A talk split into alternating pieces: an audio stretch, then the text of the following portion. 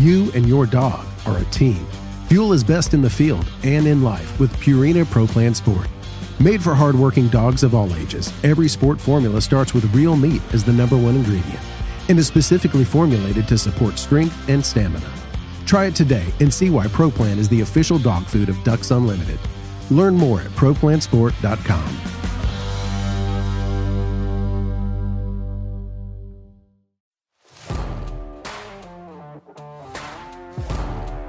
Welcome to the Ducks Unlimited podcast, the only podcast about all things waterfowl.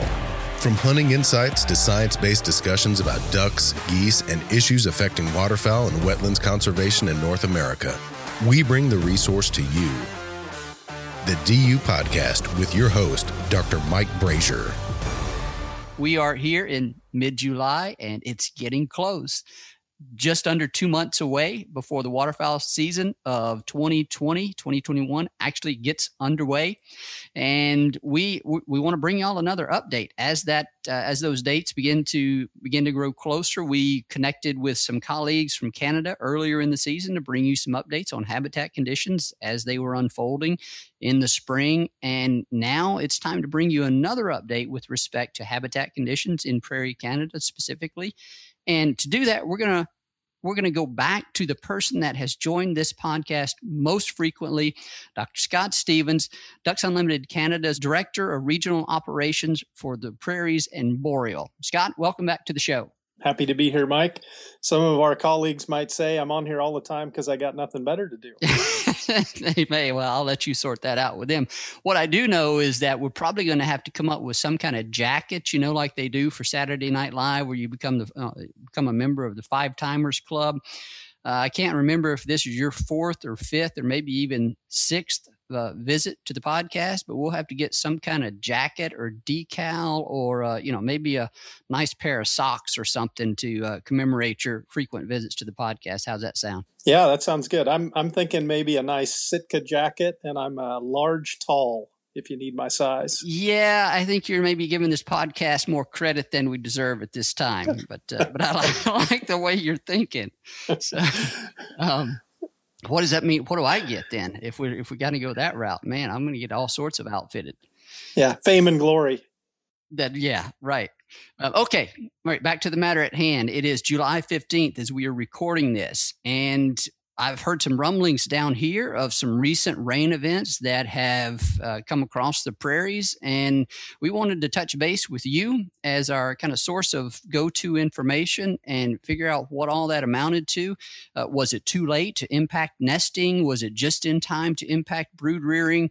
Uh, kind of give us an idea of what we've seen in terms of precipitation over the last couple of months and what it might mean for waterfowl production, just kind of speculating based on what we understand how that system works. Sure. Yeah, I'm happy to do that. I would say, sort of across the board, across the Canadian prairies, May and even most of June was fairly dry. Um, and then, like you described, as temperatures begin to heat up, we do begin to get some of those summer thunder showers that move across, and you know they can be spotty at times, and it can be big systems that move across at times. So you know, definitely in the early part of July, we started getting that. Probably late June, we had a little bit of that, and um, you know, some of the rain events have been been pretty large. Like we had one go through southwestern Manitoba and dumped seven inches of rain. Um, you know, in a few hours. Uh, that, yeah, that caused localized flooding, and in some of the areas that you've talked about, like Minnedosa, pothole country. That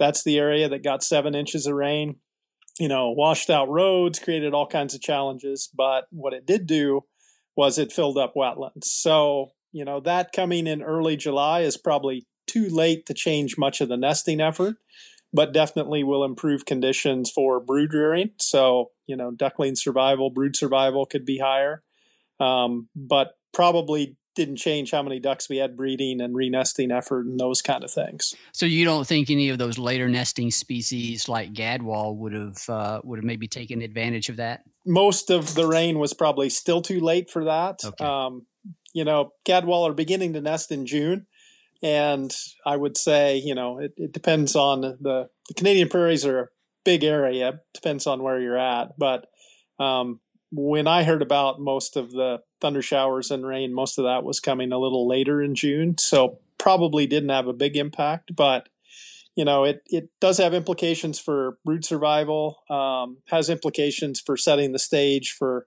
what we go into winter looking like, you know, what soil moisture conditions are like, and, you know, whether we have runoff next spring. So, you know we're, we're always keeping track of those moisture conditions. And scott let's unpack that a little bit in terms of what it means for brood survival. What's the primary mechanism by what by, by which that's going to operate? Is it related to food? Is it related to reduced predation pressure? Do we know kind of mechanistically or or do we just kind of have some correlations between duckling survival and wetland availability and that's how we know these types of things? Yeah i think the hard science is probably we have some of those correlations from you know, from studies that we've done. Um, but if I speculate mechanistically, I, I think it's probably both because when we get those kind of rain events, we typically will have the shallow wetlands, um, seasonals and temporaries fill with water. Um, for dabbling duck broods, those are awesome brood habitat when they have water. Um, you know, man, many times they don't because those are the ones that tend to go dry as you go throughout the summer. But if they get rain, you know, those are full of vegetation. And when you flood them, you know, then they bloom with food. Um, you know, aquatic insects is what the broods are needing to to grow feathers and grow muscle. So, you know, they're looking for protein just like the hens are in the springtime. So that's what they're taking advantage of. And with all that flooded vegetative cover, um, you know, they they probably have more escape cover, and and we think brood survival rates or predation rates of broods are lower, so we have better survival. We've talked on previous episodes with you and with other guests about just the remarkably low nest success rates that waterfowl have to contend with, especially some of the ground nesting species, uh, as well as then the duckling survival rates. And then when you think about the compounding of those rates in order to produce a fledged duck, it becomes remarkable that we can produce any ducks in a given year sometimes when you think about those numbers. So any little increase in a survival rate that that kind of improved habitat conditions will give us, we will certainly take. You mentioned that this the, the rain that we did receive on the prairies was not likely to have stimulated a great deal of additional nesting to produce those eggs and then ducklings, but it would have at least benefited the ducklings that had already been produced or the yet to be produced, you know, and benefit from those those additional habitats there. What are you seeing? And I don't know how much you've been across the, the landscape this summer, but what are you seeing or what are you hearing with regard to production, um, ducklings on the wetlands, or are we? Can we draw anything from what we're hearing? I, I, know this is it's really hard to do that based on what we just see out of the windshield of a vehicle if we're traveling across the prairies. But anything kind of uh, come to mind as you think about what you've seen or heard this summer? Yeah, it, it, it's all sort of anecdotes from other staff that we have out in the field. But um, what I have heard is, you know, they are seeing broods um, across the landscape now. Um, quite a few broods, which is good. Um, what I have what I have heard is that they seem to be younger broods, so a little later hatches. Um, so you know, sometimes that's just the case. You know, you have conditions where nest survival may not be very good early on, so you don't have many broods, and then the broods show up later where things improve. So that seems to be the story that we're hearing about this year.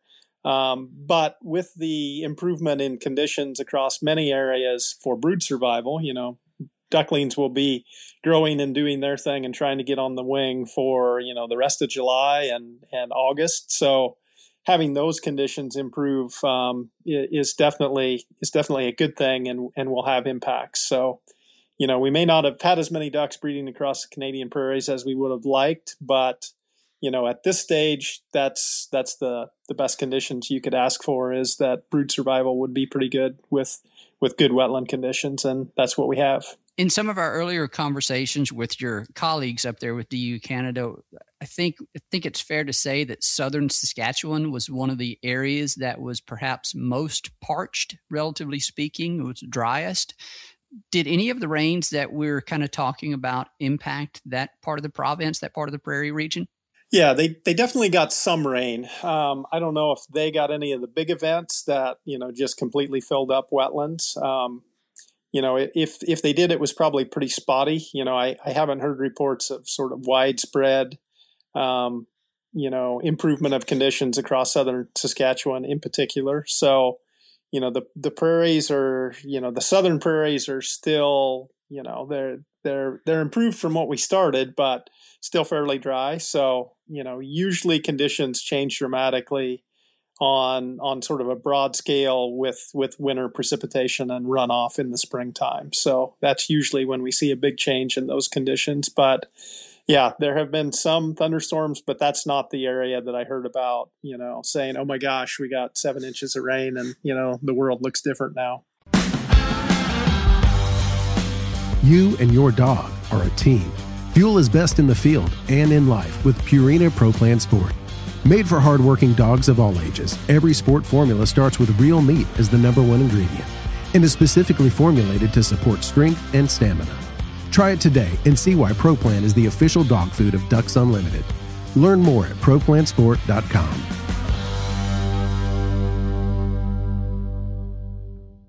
I might catch you off guard with this question, but given that you're a frequent visitor of the of the show, I, you know, I kind of feel like I have the liberty to do so. Have you have you heard anything with respect to Arctic goose production this year? I know we don't have any researchers up there on the ground, but have you heard of anyone trying to make some inferences based on kind of what we're seeing with with respect to uh, you know remotely sensed images of ice breakup and temperature ranges and things of that nature? Have has anyone tried to get a handle, a guess at what production might be for Arctic geese? I have I have not heard anything from anybody who really knows about that. Um, I do know, you know, from from the folks who do that work, they will say, you know, if you look at the snow cover map in early June, that's a pretty good indicator of what you know at least the the nesting conditions will be like and how many birds will be able to nest because they have availability of nest sites and that kind of thing. And because you want the by by early june you would want that landscape to be snow free ice free right? Yeah that's right. And and i i was looking at those remotely sensed images of that you know that show snowpack across you know the the arctic areas. And and it looked pretty normal in early June. You know, there was still some in the eastern Arctic, still some snow, but much of the western Arctic um, was was snow free by then. So, you know, it would be worthwhile to to you know get one of those experts on the show, like Ray Alisauskas or somebody like that. Um, but you know, from from the duck guy in the prairies. Yeah um, you know, it, it seemed like it was snow snow cover was pretty normal in June. So I, I would say, you know, my guess would be not a disaster for Arctic nesting geese, but you know, we don't have a lot of information. I want to switch gears a little bit here.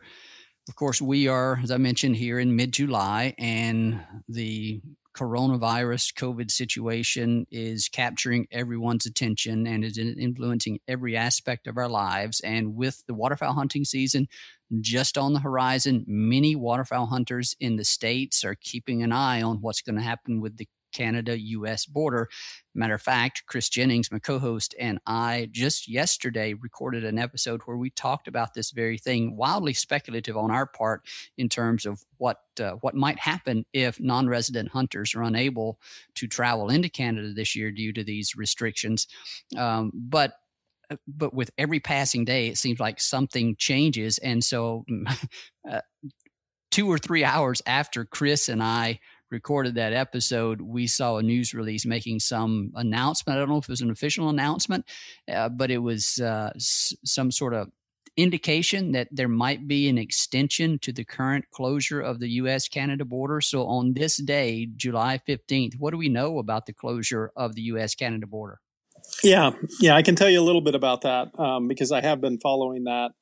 Um, so essentially, when when sort of the world fell apart with the virus in the springtime, they did close the border to non-essential travel. So, you know, in that category fall, uh, falls things like traveling to go hunting and tourism and those kind of things. So, they had closed it. I think maybe that was March 21st, and since that point in time um, basically they've just renewed that when we get close to that deadline for another 30 days so it went you know april may june um, and then we were we were working on a july 21st um, closure and then yesterday they extended that to august 21st um, now the other thing that I've learned in this process is there's kind of two things that really matter. There's the border closure, which obviously, if that's closed, then folks from the U.S. couldn't come up to hunt.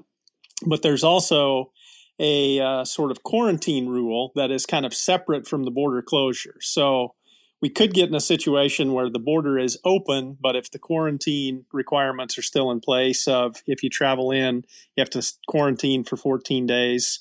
Um, that would probably mess most folks up unless they were planning on coming up and spending a month. And I know that, uh, you know, here in Canada, they've taken those quarantine requirements very seriously. I saw a news article where there were some uh, some Americans from Minnesota who traveled into Ontario. Um, they were allowed in. They didn't follow the quarantine requirements, and the RCMP, um, you know, caught up with them and fined them a thousand dollars each, and they were asked to leave the country. So they are taking that pretty seriously. And I, I guess maybe the other context that may be useful for folks is uh, so in Manitoba, for example, since the virus started, so we have we have about 1.4 million people here in the province. We have had 325 cases and we only have four active cases right now and we have nobody hospitalized so you know, the prevalence is pretty low across much of Canada. Um, we've not seen the outbreaks like we've seen in the US, and that's probably a result of we have lower populations. But even if you compare, you know, similar size populations, we're doing pretty well. So, you know, if I was to speculate, I would say, you know, while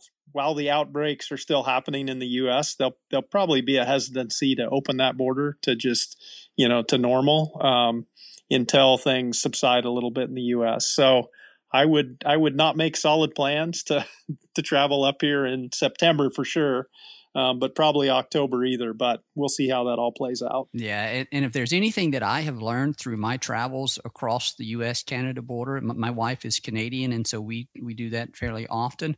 Um, the the border patrol, the border crossing folks, they don't really play around. Um, so you you don't want to find right. yourself in a situation there where you have the RC RCMP tracking you down um, because they do have uh, they they have quite a bit of authority to kind of dictate what you can and can't do with respect to crossing that border kind of going forward and you know waterfowl hunters like to make return trips and so i certainly would not jeopardize that personally um, by taking those risks of, of, not following the quarantine if i if i were to go there but uh, right. but yeah I, I know a lot of people are keeping an eye on that and their plans are probably up in the air as you um, as you described so just another way in which things are changed i have heard a lot of people argue that waterfowl hunting that kind of tourism is essential. I don't know how far that argument would go, but it would be nice if that were the case. Yeah, well, I'd, I'd say we probably got some insight into that because, you know, probably equally important would be, uh, you know, Americans coming up to fish in the summertime. Yeah and and that has all been closed and shut down and and it's had you know dramatic impacts on those lodges that that host uh, fishermen so you know, I, I suspect it'll be the same, but yeah, worth a try. Hey, we're essential, right? That's right. That's right. Um, let's see.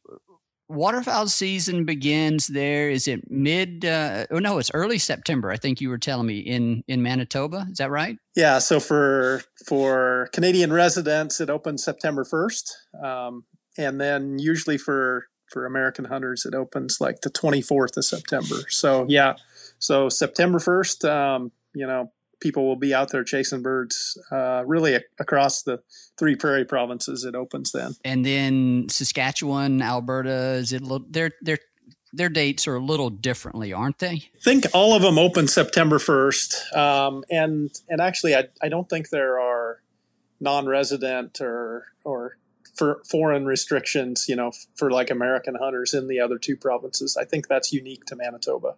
Well, bottom line there is make sure if you if you do have if you are allowed to cross the border, make sure you do your own homework. Check the season dates, check the quarantine restrictions, all those kind of things.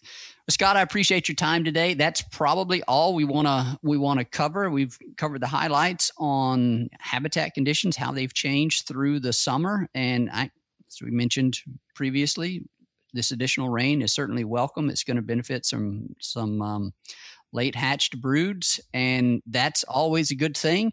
The hunting season is just right around the corner certainly there in in canada and then here in the states. Mid-september some of the teal seasons begin to open so we will all be looking forward to that and i'm sure we'll have some episodes related to that as people begin to anticipate this this forthcoming season uh, it will be a different year regardless of what happens with respect to any kind of border closures or or openings.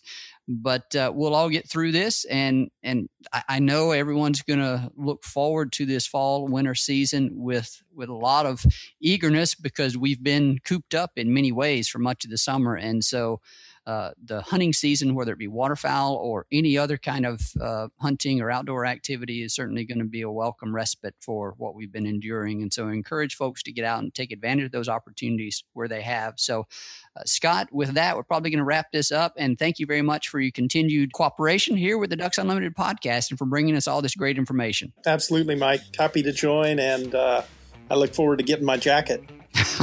all right. Just uh, keep an eye on that mailbox. Okay, sounds good. A very special thanks to our guest on today's show, Dr. Scott Stephens with Ducks Unlimited Canada. He's been a he's a good friend and he's a he's a loyal uh, loyal contributor to the podcast, and we appreciate all the good insight that he can bring to us on a number of topics. As always, we thank our producer, Clay Baird, for his work behind the scenes, getting these podcasts edited and then out to you, the listeners, and then, of course, to you, the listeners. We thank you for joining us. We thank you for your time. We thank you for your support, passion, and commitment to wetlands and waterfowl conservation.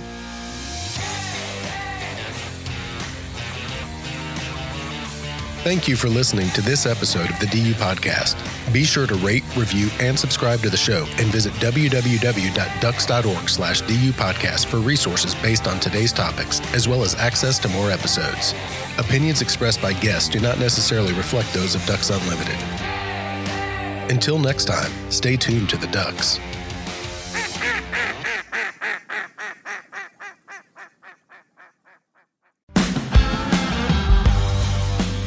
You and your dog are a team. Fuel is best in the field and in life with Purina Pro Plan Sport. Made for hardworking dogs of all ages, every sport formula starts with real meat as the number one ingredient and is specifically formulated to support strength and stamina. Try it today and see why ProPlan is the official dog food of Ducks Unlimited. Learn more at ProPlansport.com.